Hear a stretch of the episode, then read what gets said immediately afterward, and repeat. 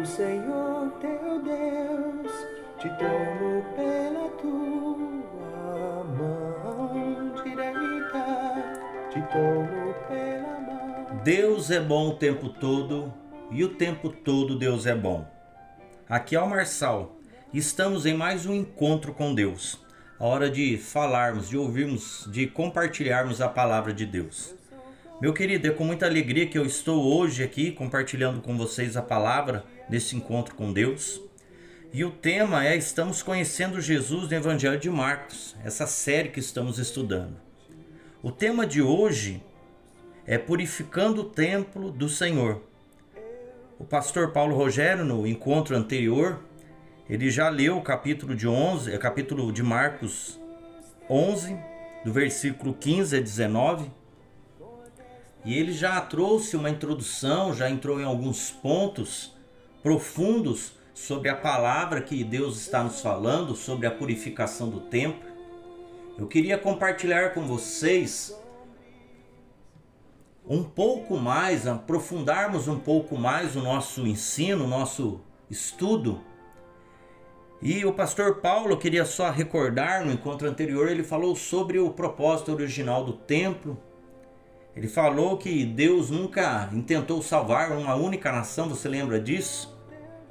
Que Israel nasceu para ser um reino de sacerdotes para o Senhor, mas a intenção de Deus era salvar todos os povos. Mas o povo de Israel se desviou do propósito final do templo e começou a comercializar dentro do templo. Uma coisa que começou com a intenção do Senhor de ser espiritual, ela começou a se tornar uma coisa humana, mesquinha, pecaminosa até. E é isso que, que o texto vai nos mostrando, até que Jesus vê essa situação e diz que Jesus, ele vira a mesa dos cambistas, ele, ele não aceita aquela situação, diz que as moedas... Foi uma grande, um grande alvoroço que Jesus causou naquele momento, e ele disse que o coração dele, né? O texto fala isso, que se enche de, de zelo pelas coisas, pela casa do Senhor. Que não devíamos fazer a casa do Senhor uma casa de comércio, uma casa de... de onde as pessoas comercializavam, né? Porque a casa do Senhor era um lugar onde o culto a Deus deveria ser prestado. A casa do Senhor é o lugar onde a presença de Deus se manifesta, é onde nós... vamos para nos encontrarmos com o Senhor. E eu queria continuar o texto falando com vocês mais alguns pontos sobre a purificação do templo. E eu gostaria de falar com vocês agora e levar a vocês a pensar um pouco. Por que o Senhor tem esse zelo tão grande pelo templo? Porque o Senhor, ele tem esse, esse carinho, esse zelo, essa, esse cuidado tão profundo com o templo. Primeiramente, eu gostaria de falar algo para vocês que o pastor Paulo também comentou no encontro anterior. É que nós hoje somos o templo do Senhor. No domingo passado, nós, no nosso culto na igreja, nós lemos o texto de Atos dezessete, e Paulo diz que Deus, ele não, não mora em templos feitos, feito por mãos humanas. Que o verdadeiro templo que o Senhor deseja habitar é o nosso coração e a nossa vida. Aí entra uma coisa muito interessante para nós. Deus, ele não aceita morar em templos feitos por mãos de homens, mas ele aceita habitar num templo feito pela sua própria mão, que é o meu coração, que é o seu coração. Há um texto em primeira Coríntios três, dezessete, que diz o seguinte: se alguém destruir o santuário de Deus, Deus o destruirá, porque o santuário de Deus, que sois vós, é sagrado. Meu amado, eu queria que você se transportasse para aquele texto. Quando Jesus chega e se depara com aquela situação dos cambistas e vira a mesa. E há uma, uma revolta mesmo no coração de Jesus por aquilo. por aquela situação. E eu gostaria que você pensasse nisso, o impacto que foi para Jesus ver aquela cena. E eu gostaria agora que você também trans, transferisse essa situação, Jesus chegando no seu coração. E olhando o seu coração, que a palavra hoje nos, nos diz que é o templo do Senhor, que o Espírito Santo habita em nós, e a palavra diz que o Senhor tem ciúmes de nós. A palavra de Deus diz que o zelo que o Senhor tem por nós é tão grande, é tão grande que Ele tem ciúmes das coisas que o nosso coração se inclina, porque Ele deseja que nós o amemos, que Ele seja o centro da nossa vida. E eu gostaria que você pensasse sobre isso. O que há no nosso coração que muitas vezes não agrada a Deus? O que há no seu e no meu coração que não, este, não devia estar lá e está ocupando espaço? É interessante isso, eu queria fazer um pequeno paralelo. Você já por um acaso foi à casa de alguém e essa pessoa com uma casa muito bem decorada, com todos os móveis, os objetos, combinando um com o outro, dando um, um requinte, um ar, um ar bonito na, na sala da casa e tal. Mas de repente você olha por um lado do cômodo, da sala, e tem um móvel ali que não devia estar ali. Você vê que aquele móvel não tem nada a ver com a decoração. Aquele móvel, ele se destaca, apesar de ele não ser, ele não fazer parte de toda a decoração, mas ele se destaca negativamente naquela decoração. E é assim que eu quero dizer para você do nosso coração, do seu e do meu coração. O nosso coração, ele tem que agradar a Deus. O nosso coração tem que ser exclusivo de Deus.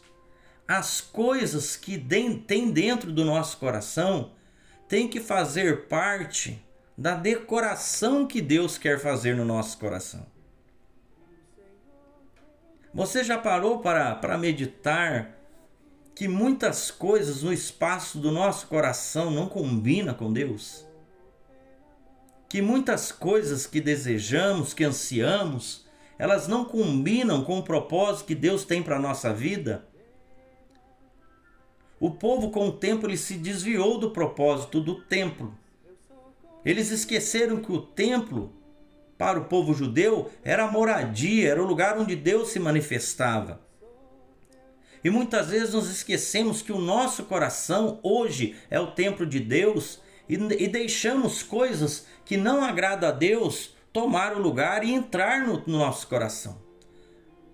Como Jesus não aceitou os vendedores do templo, porque aquilo ali não era um lugar, aquilo não era, não fazia parte do templo.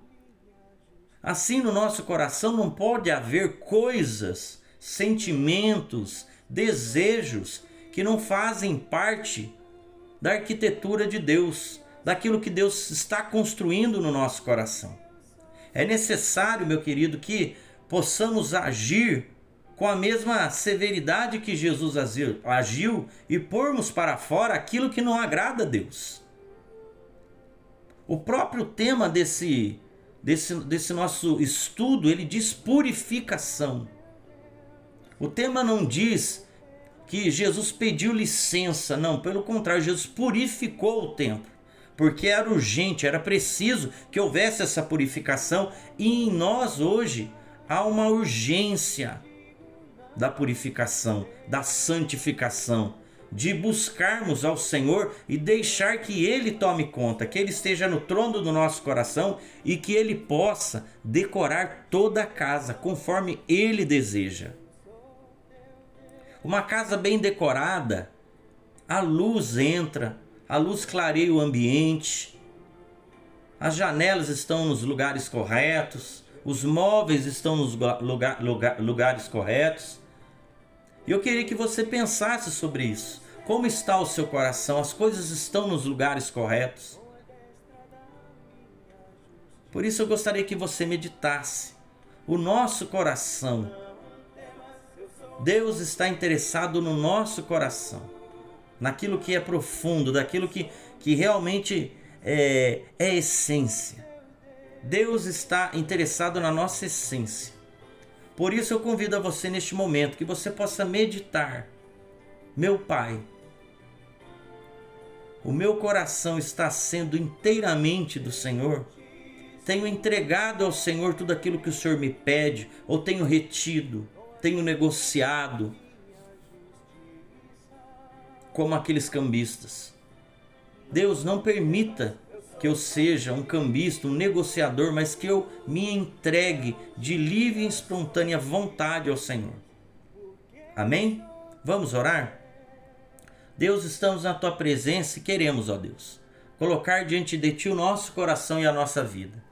Queremos pedir ao Senhor, ó Deus, que o Senhor possa falar ao nosso coração, que o Senhor possa conservar o nosso corpo e o nosso coração santos para Ti, ó Deus, santificados para Ti, porque o nosso corpo, o nosso coração é a habitação que o Senhor deseja abençoar.